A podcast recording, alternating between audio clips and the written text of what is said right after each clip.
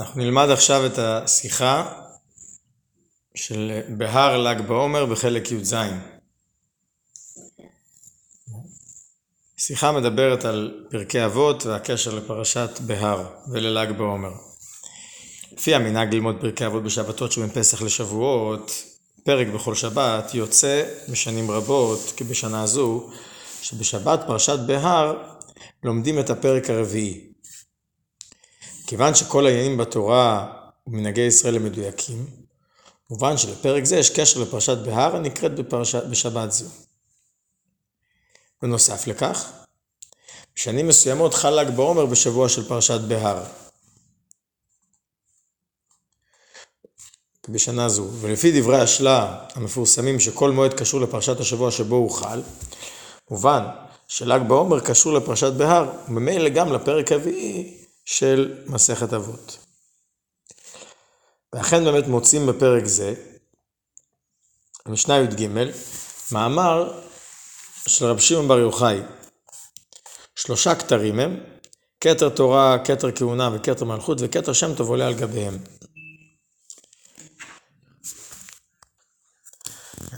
ל"ג בעומר הוא יום ההסתלקות ויום ההילולה של רבי שמעון בר יוחאי.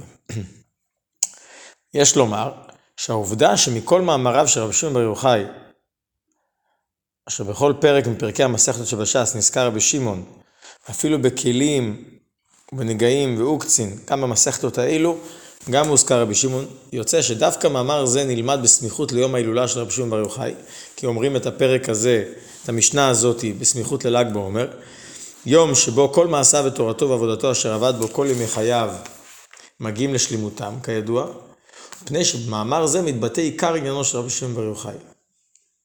דווקא במאמר הזה.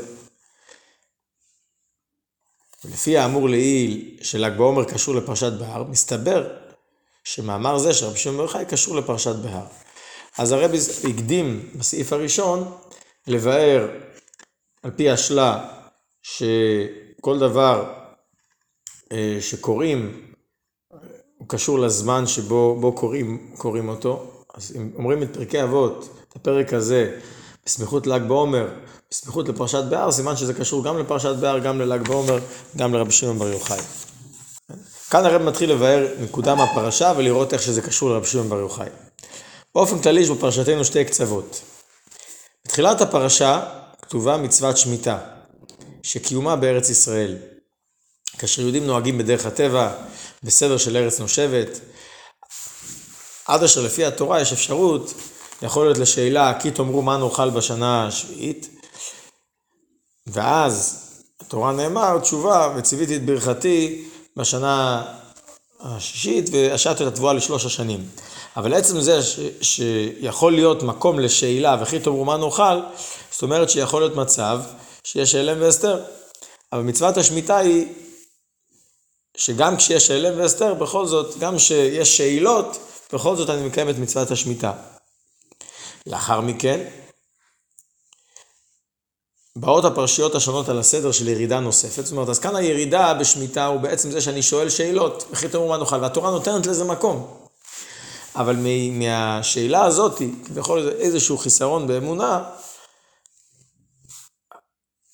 באה אחר כך ירידה נוספת, כדברי חז"ל שהפרשיות מראות כיצד יכולה להתחיל הידרדרות של יהודי עד שהוא עלול להגיע גם לדרגה נמוכה ביותר של הימכרות לנוכרי.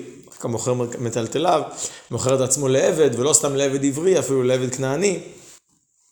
ואף לעקר משפחת גר, שמשמעותה נמכר לעבודת אלילים עצמה להיות לה שמש. לעקר משפחת גר הפירוש, כמו שמסבירים המפרשים, הכוונה שהוא נמכר ממש לשמש את העבודה זרה. מצב שבו לפי תורת אמת, אה, מתאפשרת דעה שהואיל ורבי מגלה עריות, אף אני כמותו, עובד עבודת אלים, אף אני כמותו.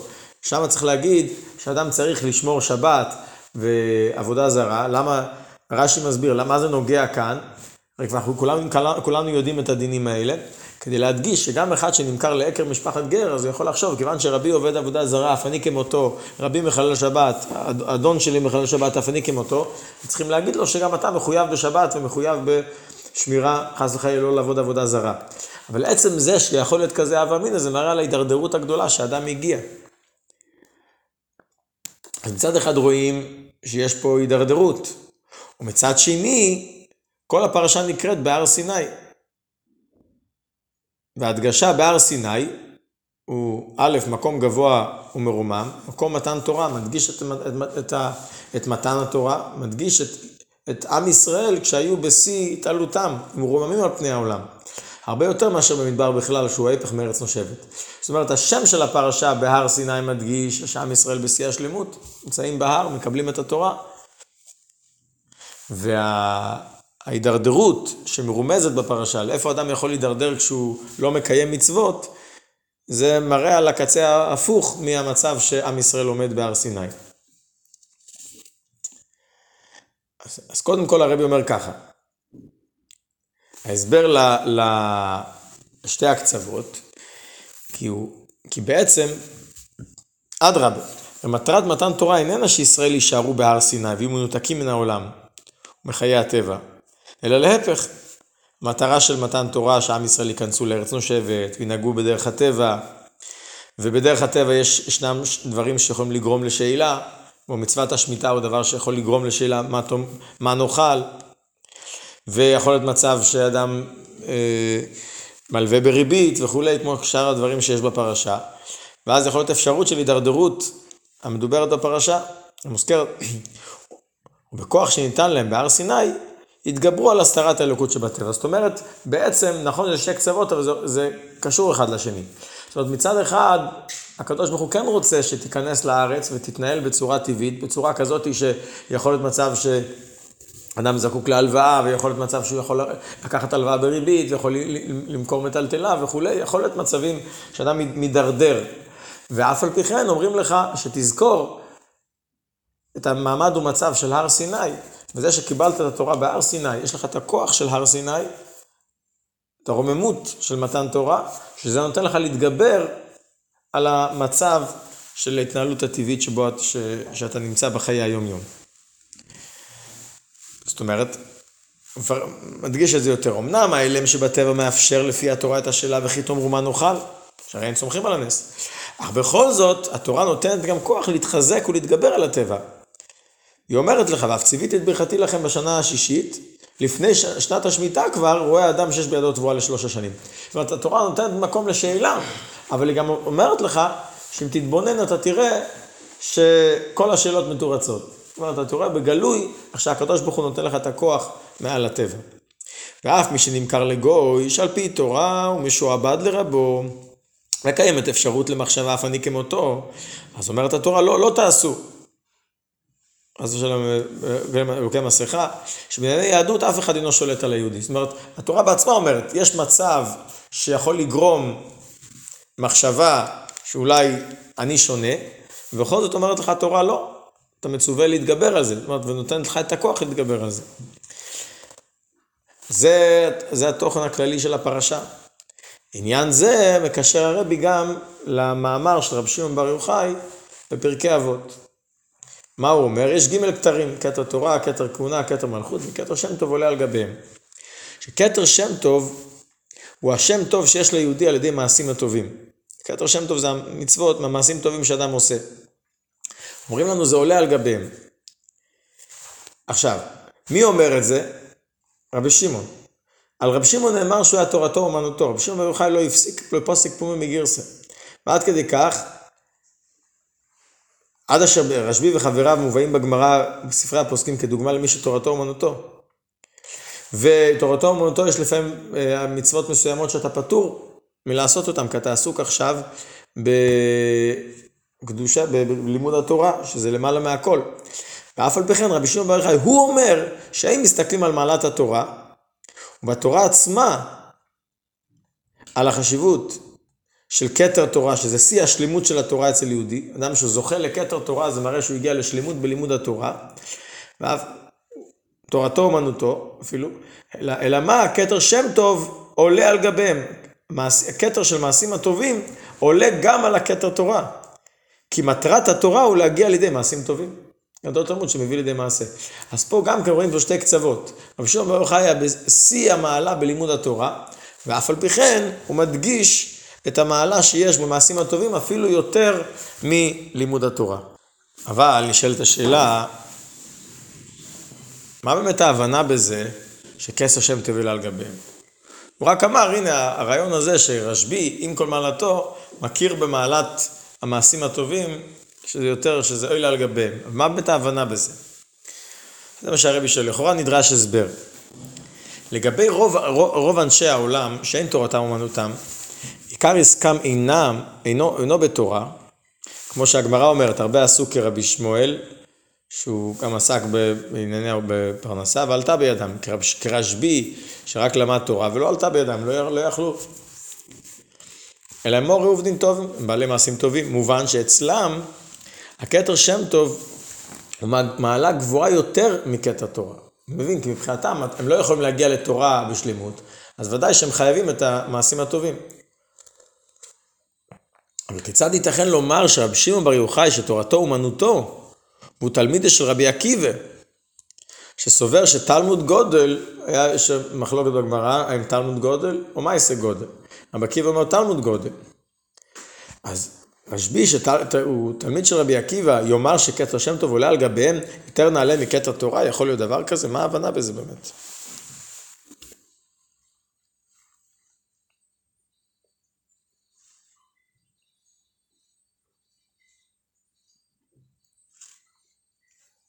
וברור שלא הכוונה לעתיד לבוא, שאז יהיה מייסה גודל, גם לדעת רבי עקיבא, כי הרי מדובר על עכשיו. פרקי אבות זה, זה הוראות או דרכות לזמן העכשווי, לא לזמן של עתיד לבוא.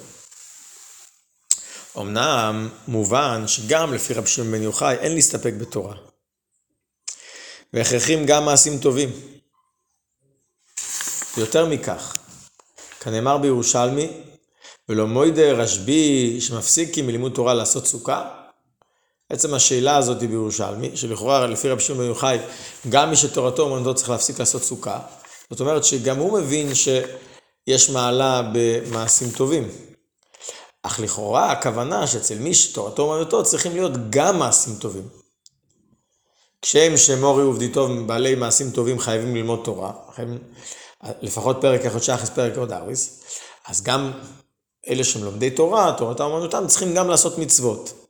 אך מהו ההסבר לכך שאצל מי שתורתו אומנותו המעשים הטובים נעלים יותר מלימוד התורה? להגיד שצריך גם מעשים טובים אני מבין, אבל להגיד שזה יותר נעלה מלימוד התורה, זה צריך ביור, מה ההבנה בזה באמת? מעניין שהרבי מציין פה בהערה שיש מים הרשב"י בקהלס רבו, ושם כתוב ג' כתרים הם, אבל כל מי שזוכה לתורה כאילו זכה לשלושתם. כל מי שלא זכה לתורה כאילו לא זכה לאחת מהם. הוא לא מסיים כסר שם טוב אלא על גביהם, אבל מפורש שהמדרש, מתנסקונה וכו', אומר שכל מי שזוכה לתורה זה על דרך מה שכתוב בפרקי אבות, כסר שם טוב אלא על גביהם. כי התורה נקרא שם טוב. זאת אומרת, הוא לומד שגם הכתר שם טוב שכתוב בפרקי אבות, הכוונה ללימוד התורה, אבל בפשטות, כמו שלומדים, הכוונה לקיום, למעשים טובים. וממילא, זו השאלה שהרבי שואל, איך יכול להיות שהכס השם טוב הוא, הוא לא רק שלימות לתורה, אלא הוא גם עניין בפני עצמו, ועוד אפילו יותר נעלה, עולה על גביהם. אז פה הרבי ממשיך בסעיף ד', לכאורה ניתן היה לומר שהדבר מובן מדברי הירושלמי. אמרנו שהירושלמי שואל, ולא מודה רשב"י שמפסיקים לסוכה? שואלים בירושלמי ולית לרב שמעון, הלומד על מנת לעשות, אה, של, אה, שצריך ללמוד על מנת לעשות, והלומד שלא לעשות, נוח לו שלא נברא. ולכן חייבים להפסיק לקיום מצוות, גם תורתם אמנותם. וכך לומדים שצריך להפסיק כן כדי לעשות סוכה. לא רק מפני שיש צורך גם במעשה המצוות, אלא יותר מכך, זוהי מטרת הלימוד. לומד על מנת לעשות. ומכך מובן שלמעשה המצוות יש חשיבות גדולה יותר מהלימוד. זאת אומרת, אם מתעמקים בירושלמי שהוא אומר ולא מודה רב שמעון שמפסיקים, למה הם צריכים להפסיק? לא כי צריך גם מעשה המצוות. כי הגמרא בירושלמי מביאים, כי הלומד שלא לעשות נוח לו שלא נברא, זאת אומרת שיש מעלה בעשייה יותר מלימוד התורה. ככה אפשר לומר בפשטות. אבל באמת זה לא ככה. מתעמקים, זה לא זה ההבנה בדברי הירושלמי. למה? אך לאמיתו של דבר, הדברים הם להפך. צריך להפסיק למען עשיית מצווה, כדי שלימוד התורה יהיה כן יהיה, יהיה קרוי, זאת אומרת שזה כן שלמות לתורה. ולא מפני החשיבות המצוות. שהרי אם הלומד איננו כדי לעשות, זהו פגם בלימוד עצמו. זאת אומרת ככה, נכון אמנם הירושלמי מביא על לומד שלא לעשות נוח, לא שלא נברא, אבל לא בגלל שחסר לו במצוות, כי חסר לו בתורה. כי על לומד שלא לעשות, הסימן שהלימוד הוא לא מושלם. אם הלימוד לא מושלם, אז נוח לו שלא נברא. זאת השקפה הראשונה יכלנו להגיד שהחיסרון הוא במצוות, וזה מראה על מעלת המצוות. אבל בעומק, הפשט בירושלמי הוא שהחיסרון הוא בלימוד התורה, לימוד התורה הוא לא מושלם. כפי שהוסבר בהרחבה, על דברי אדמו"ר הזקן בהלכות תלמוד תורה. שם הוא מסביר את הדין שצריך להפסיק את לימוד התורה ולקיים מצווה. מצווה שאינה יכולה לעשות על ידי אחרים. מצווה שאפשר לעשותה על ידי אחרים לא חייב להפסיק בלימוד התורה. אבל מצווה שאי אפשר לעשותה על ידי אחרים צריך להפסיק. אז מסביר למה, כי זה כל האדם. כמו שאמרו חכמים, תכלית חוכמה, תשובה ומעשים טובים. אם אינו עושה, כן נמצא שלמד שלא לעשות. אז מה, מה האדמו"ר הזקן אומר? למה צריכים להפסיק למצווה שאי אפשר לעשותה על ידי אחרים? כי, כי התכלית של הלימוד עצמו, תכלית חוכמה, תשובה ומעשים טובים. ואם לא, אז הוא למד שלא לא על מנת לעשות. הסיבה שצריך להפסיק כדי לקיים מצווה, מפני שזוהי תכלית החוכמה עצמה. לכן אם אינו עושה כן, נמצא שלמד שלא לעשות. כלומר, כאשר אין הוא מפסיק באמצע לימוד התורה לצורך מצווה, שאינה יכולה לעשות את זה אחרים, הרי הלימוד הוא פגום. ככה משמע. זאת אומרת, כשאדמו"ר הזקן מסביר את ההלכה, אתה רואה ברור שזה בעצם זה חיסרון בלימוד, לא, לא חיסרון בעצם המצווה. רק, ואיפה זה מתבטא? בעיקר במצווה, שאי אפשר לעשותה לידי אחרים. יוצא שחז"ל אומרים שתכלית ושלמות החוכמה היא תשובה מעשים טובים, אבל הם נעלים מהתורה. אז לפי זה חוזרת אותו השאלה, מדוע אומר רשב"י שכס השם טוב עולה על גביהם? אם היה אומר שזה משלים, שעל ידי זה נעשה שלימות בלימוד, אני מבין, אבל להגיד כתר שם טוב עולה על גביהם, סימן שיש מעלה במצוות יותר מלימוד התורה. ומי אומר את זה? רבי שמעון בר יוחאי, שהוא כל עניינו זה תורתו אומנותו. אז מה באמת ההסברה? איך זה שרשב"י אומר כס השם טוב עולה על גביהם? אומר הרבי כך, תכלית הבריאה היא עשיית העולם לדירה לא יתברך. ומובן שכל הדרכים של עבודת השם הכרחיות לביצוע מטרה זו. לא רק מעשי המצוות המתקיימות בדברים גשמיים, אלא גם לימוד התורה. ואף הדרך של תורתו אומנותו שבה מנותקים לגמרי מן העולם, היא למען עשיית העולם דירה לא יתברך. זאת אומרת, המטרה של הבריאה, דיר, דירה לא יתברך. איך עושים את זה? מעשי המצווה, לימוד תורה. גם לימוד תורה שאתה מנותק מהעולם, כמו תורתו אומנותו, זה חלק מהדרך לעשות את, לעשות, להפוך את העולם לדיר, לדירה לקדוש ברוך מה באמת ההבנה בזה? הרי לכאורה אם אדם אה, משקיע את עצמו בלימוד התורה כל חייו, הוא פורש מהעולם, אז לכאורה איך, איך הוא פועל בעולם דירה לא יסבורך? מה באמת ההבנה שהתורה היא גם חלק מהשלמת הכוונה? אז הוא מסביר, ישנו כלל שאין חבוש מתיר את עצמו. אם כך, אילו היה אצל ישראל רק הדרך של ביצוע מעשים, אותם שקועים בתוך העולם, הם לא היו יכולים לזכך ולרומם את העולם מן המצב של ההלם ואסתר. לכן יש הכרח גם בכיוון העבודה של התפשטות מן הגשמיות והתרוממות על פני העולם. זאת אומרת, אם אדם שקוע בתוך העולם, אז איך הוא יכול לזכך את העולם? אדם חייב להתרומם מעל ההלם ואסתר כדי לפעול בעירוב וזיכוך ההלם ואסתר. מהו הדרך להתרומם? מה מרומם את האדם? זה לימוד התורה. עכשיו, או האדם בעצמו, לימוד תורה שלו, או אלה שעניינם הוא תורתם אומנותם, כמו שהיה במצרים, השבט לוי, שהם לא היו תחת עול השיבוד, וזה מה שאפשר לעם ישראל לצאת מהגלות, אז גם כאן. כוח לכך שניתן על ידי מי שתורתם אומנותם. הם צריכים ליישם כיוון זה של העבודה אצל כל ישראל. גם אצל מורי עובדים טובים. יש זמנים שבהם עליהם להתמסר לימוד התורה,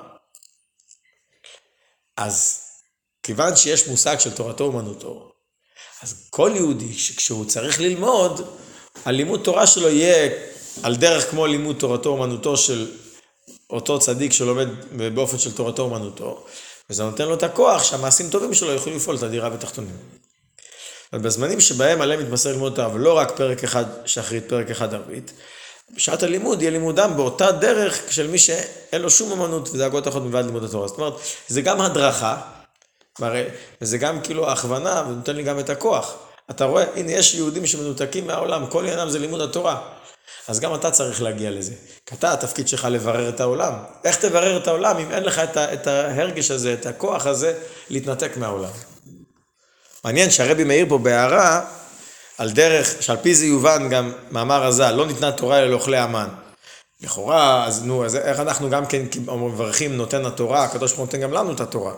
אז אולי על פי מה שהרבי אמר קודם, כמו שכאן יש התורתם אומנותם, נותנים את הכוח, שגם הלימוד פרק איכות שחס, פרק איכות ארוויס שלי, יהיה לו את הכוח של תורוסי ומנוסי, שאני אהיה מעל העולם, אני אוכל לפעול בירור וזיכוך בעולם, אז גם כאן, זה שהיה, זה שהאורך לאמן קיבלו את התורה, הם היו אורך לאמן, זה נותן את האפשרות שגם אני, שלא קיבל, לא, לא אוכל את המן, אבל גם אני קיבלתי את התורה, וגם אני יכול להגיד נוי סנן תוירו, לא שנויבה, גם אני מקבל את התורה.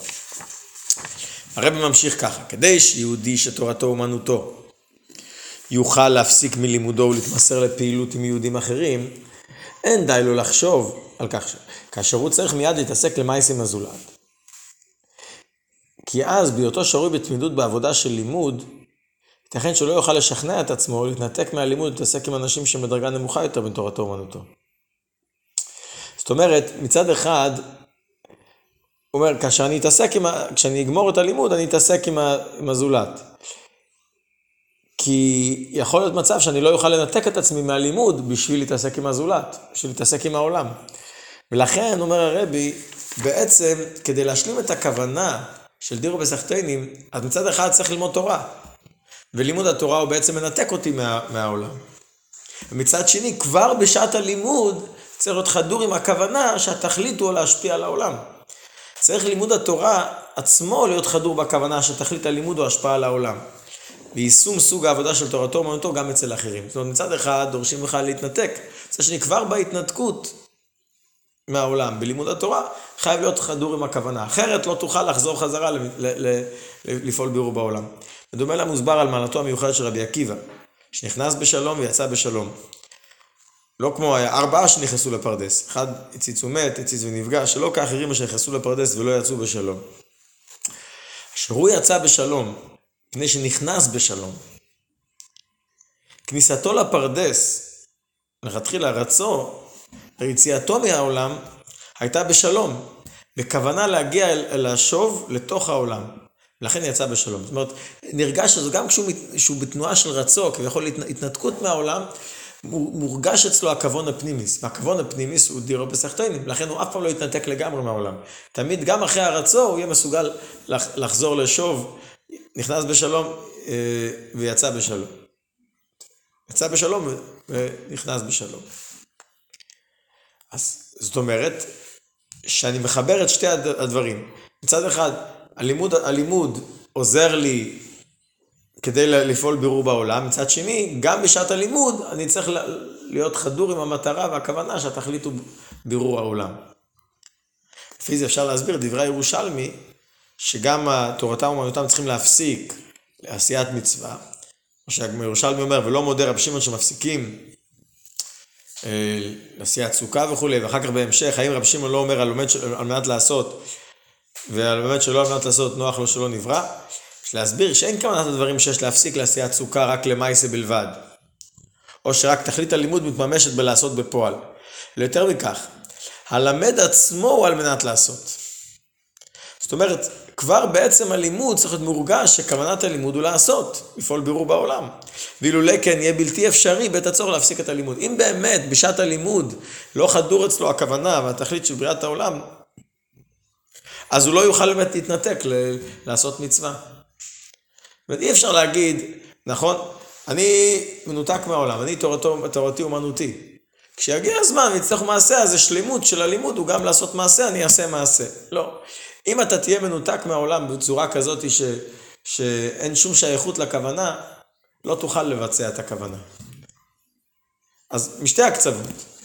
כמו שאמרנו שכדי לבצע את הכוונה צריך להיות מעל העולם, וצריך את ההתנתקות, על ידי לימוד התורה. גם לאידך, בשעת לימוד התורה, אתה חייב להיות אצלך חדור המטרה כדי שתוכל באמת להשלים את הכוונה בעת הצורך. אבל אפשר לשאול, כאשר הלימוד איננו באופן של תורתו אומנותו, זאת אומרת, אני לא באמת מתנתק מהעולם. כאשר הם מנותקים לגמרי מענייני העולם, אפשר להבין שייתכן לחשוב בעת הלימוד עצמו את אותה ירידה לעולם ולזולת. זאת אומרת, יש, יש לי שעה ביום, זמן מסוים ביום שאני לומד, אני יכול להבין איך זה יכול להשפיע עליי, איך גם בשעת הלימוד אני, אני מקשר את זה לעולם המעשה, וזה קשור לכוונה של דירו בסחטיינים. כאשר מדובר אודות מי שתורתו אומנותו לגמרי, כיצד ייתכן שבזמן לימוד כזה הוא יוכל לחשוב על ההתעסקות עם מי ששקוע בסבתו דגונך, הרי זה סתירה. תורתו אומנותו הפירוש הוא מובדל לגמרי, איך הוא יכול להיות קשור ומחובר ל... לאחד כזה שמתעסק בענייני העולם, והוספתו דגונכו. איך הוא יכול לחשוב בשעת לימוד התורה על העולם? זאת אומרת הרבי, ההסבר לכך הוא, הכיוונים של רוצה ושויב, יציאה מהעולם, התיישבות בתוך העולם, נראים הפוכים רק מצד הגבלת הנבראים וסדר ההשתלשלות. ואילו כאשר יהודי מתעלה על פני ההגבלות, כאשר הוא מתבטל כלפי רצון השם ומבצע את כל אה, פעולותיו בהתאם לכך, אז מצבו הפנימי, הן ברצון והן בשוב, הוא התבטלות לרצון השם. ונכון, כשאתה נמצא עכשיו בתנועה של תורתו אומנותו מצד עצמך, כי זה, זה המצב שלי, פה אני שקוע, זה עניין שלי, אז זה סותר באמת לחשוב על העולם, לפעול בירור בעולם. אבל אם היסוד של הכל הוא התבטלות לקדוש ברוך הוא בתכלית, אז אין, אין מגבלות, אני בטל לרצון השם.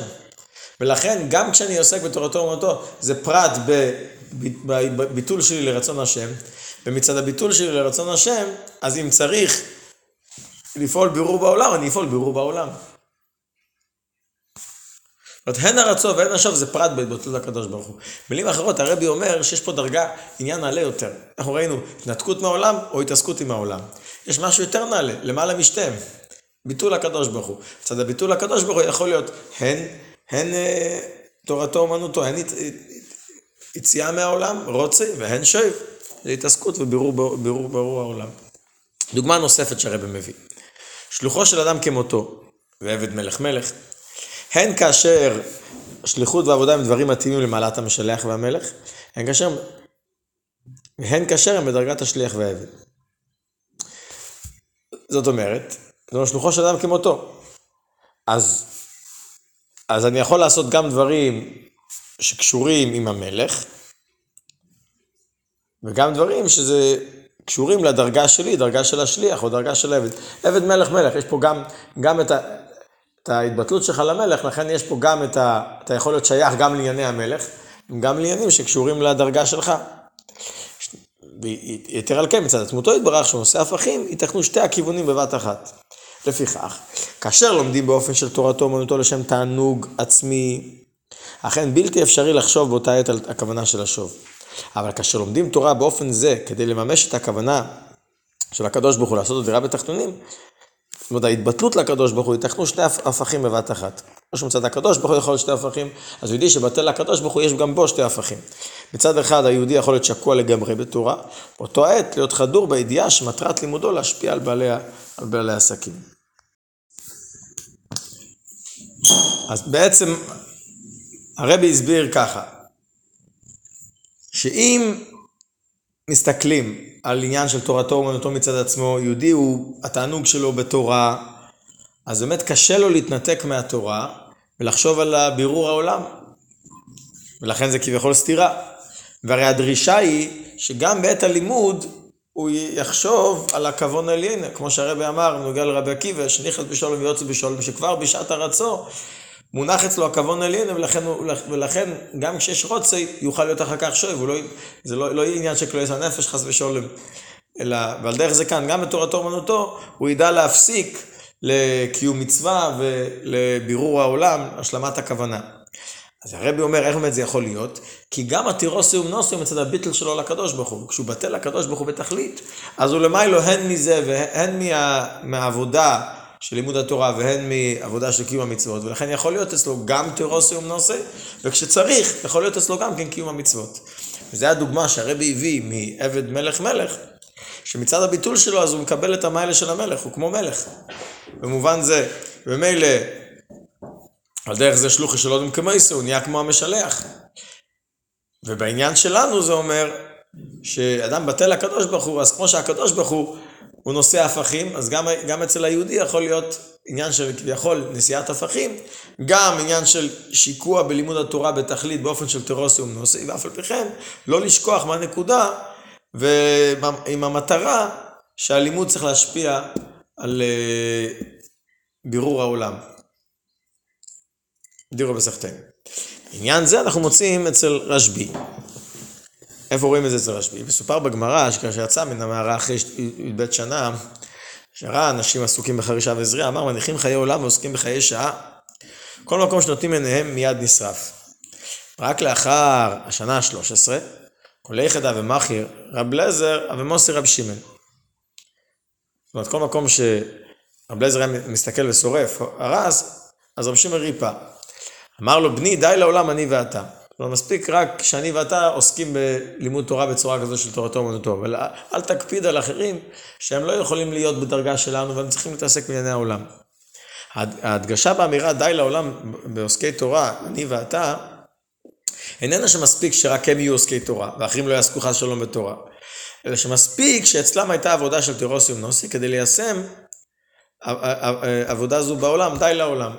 זאת אומרת, כזה סוג של עבודה, להיות בתירוסיום נוסי, ואף על פי כן אה, להיות קשור לעולם, זה מספיק, די לעולם אני ואתה. זה הכוונה די לעולם. העולם זקוק לזה. מה הפירוש? זאת אומרת שגם אצלי נרגש, בשעת הלימוד, זה, אני, נרגש אצלי שזה, שהעולם זקוק לכזה סוג עבודה. זאת אומרת, אני לא מתנתק מהעולם. יכול להיות מצב שאני לומד, שאני טרוסיום נושא, ואני אומר, לא, אף אחד לא שייך לזה, אני למעלה מהעולם. ואני אומר, לא, די לאוילום, העולם כן זקוק לכזה סוג עבודה, ו, ואני מרגיש אצלי שאני משלים את הכוונה הזאת של, של הסוג עבודה הזאת, כזה סוג של התבטלות.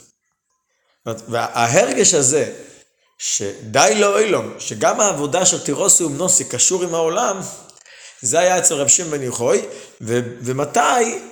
אחרי, בש... אחרי השנה ה-13. למה?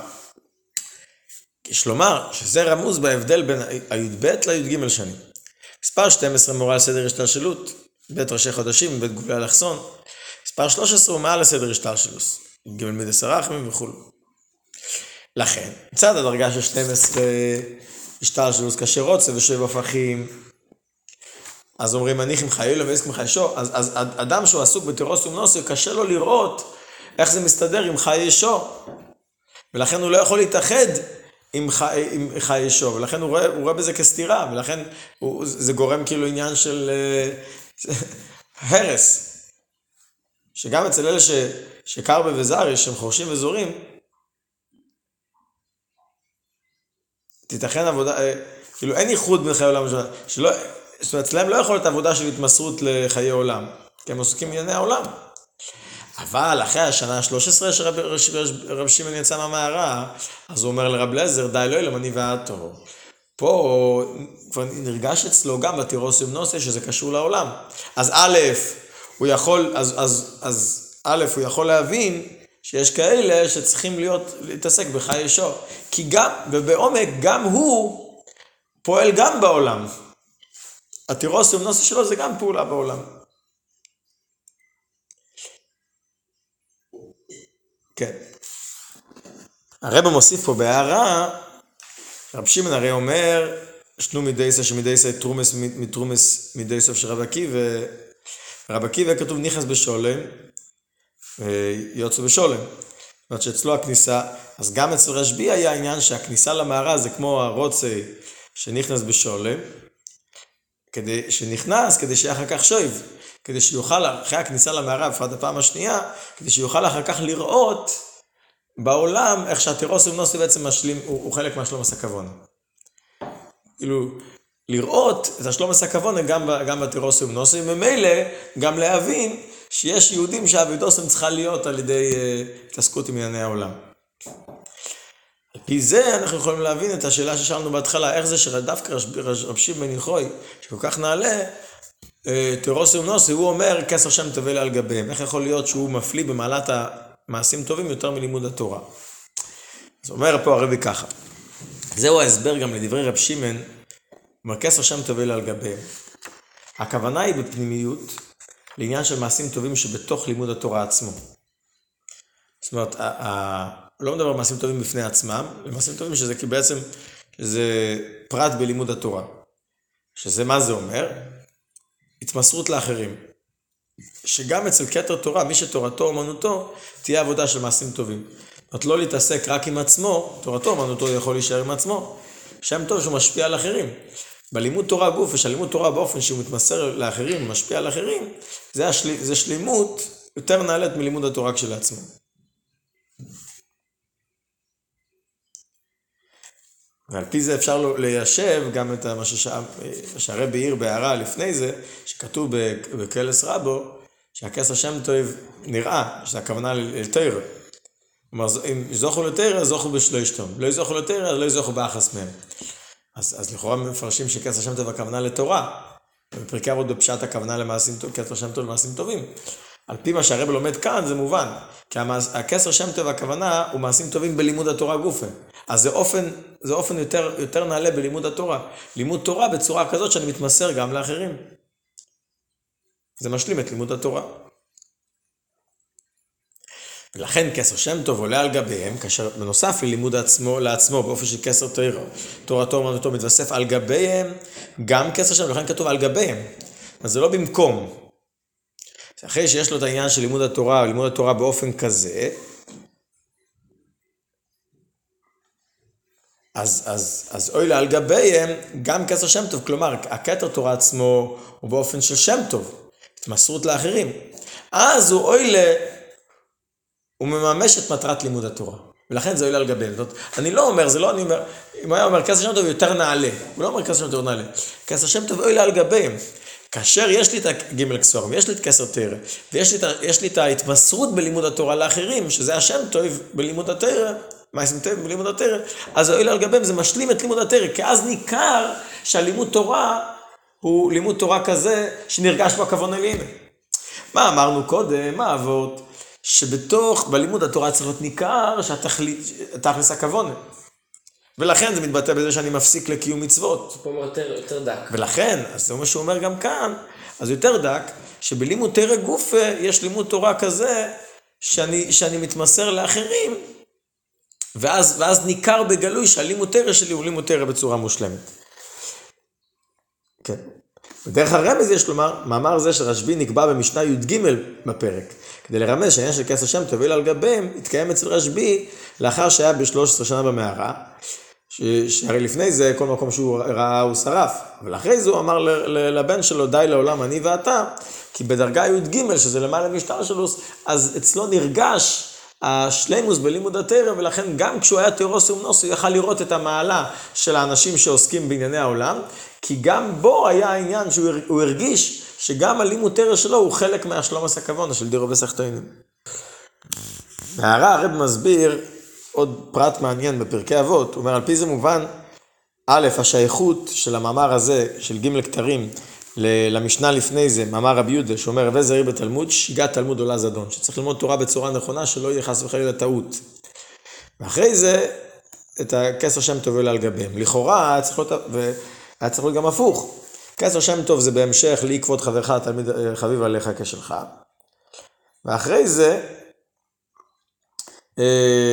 להביא כסר שם טוב, ואחרי זה הווה זהיר בתלמוד, לימוד התורה. אבל על פי מה שהרבי לומד זה מובן. הווה זהיר בתלמוד שהגע תלמודו לזדון מראה שהלימוד תורה צריך להיות בצורה נכונה. ואחרי זה מוסיף רב שמעון עוד יותר עומק, כל המעלה של כסר תוירו הוא כשכסר שם טוב עולה על גביהם. השלימות של כסר התוירו, שיש גם כסר שם טוב שעולה על גביהם. שהלימוד תורה הוא באופן שאני מתמסר גם לאחרים, ואז, ואז דרגש אצלי הכוון הפנימיס, גם בלימוד התרא, ואז הלימוד תרא בצורה מושלמת. עכשיו,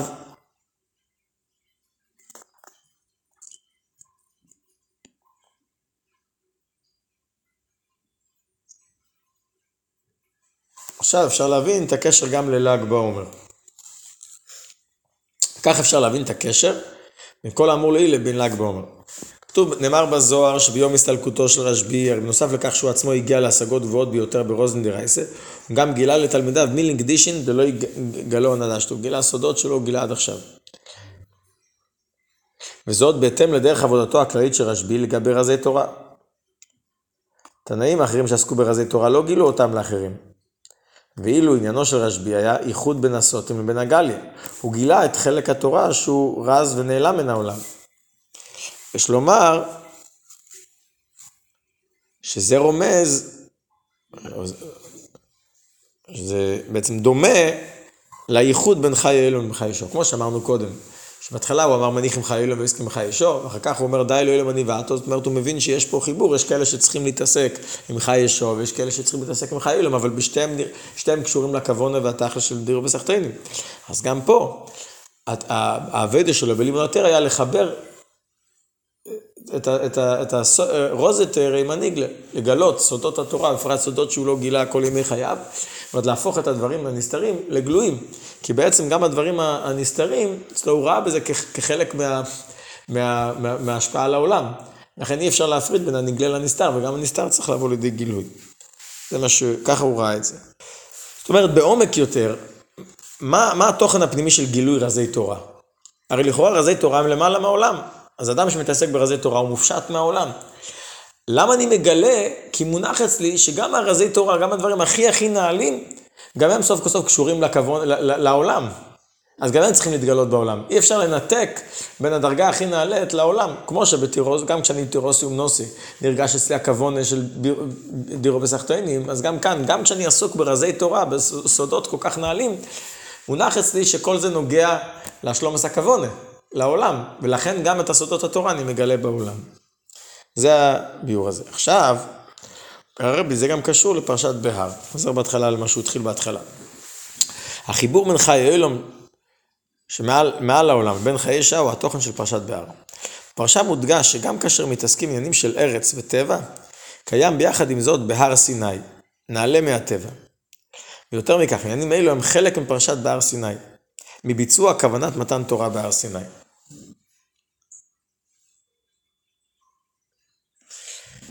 אומרת, מצד אחד אני מתעסק בעולם, אבל המונח אצלי זה בהר סיני. מה זה בהר? זה מעל העולם. מעל העולם, הבהר סיני עוזר לי להשלים את הכוונה בארץ, ולאידך, גם הבהר סיני, גם כשאתה נמצא בהר, המטרה של הבהר הוא בשביל להיכנס לארץ ולעסוק בענייני העולם ולהשלים את הכוונה של דירו בסכתנים. הדבר הזה מתבטא בתחילת הפרשה הכוללת כולה, ובסופה כולל אחר החיתום.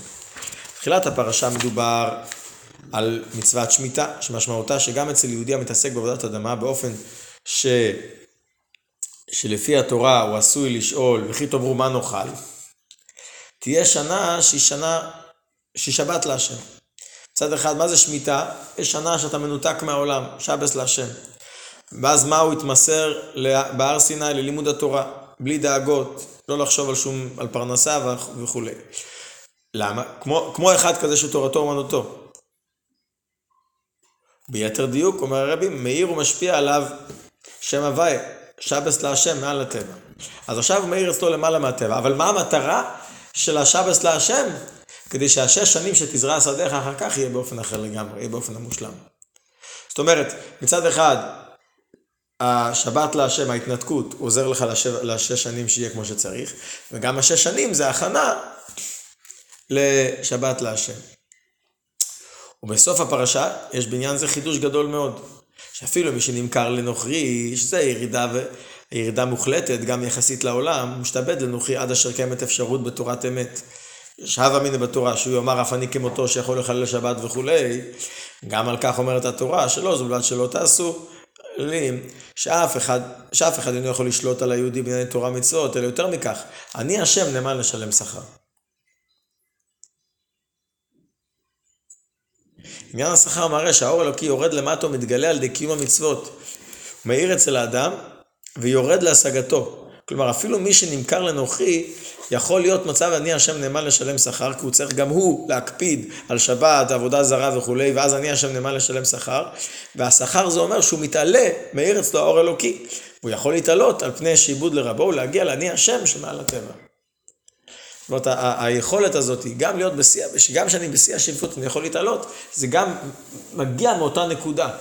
הנקודה שכוללת שתיהם, שלכן גם, כמו שכשאני בשיא העילוי בהר סיני או להשם, אז נרגש אצלי, זה קשור לשש שון מתיסר שדךו, זה, זה, זה בשביל חלק מהשלום עשה כבונה.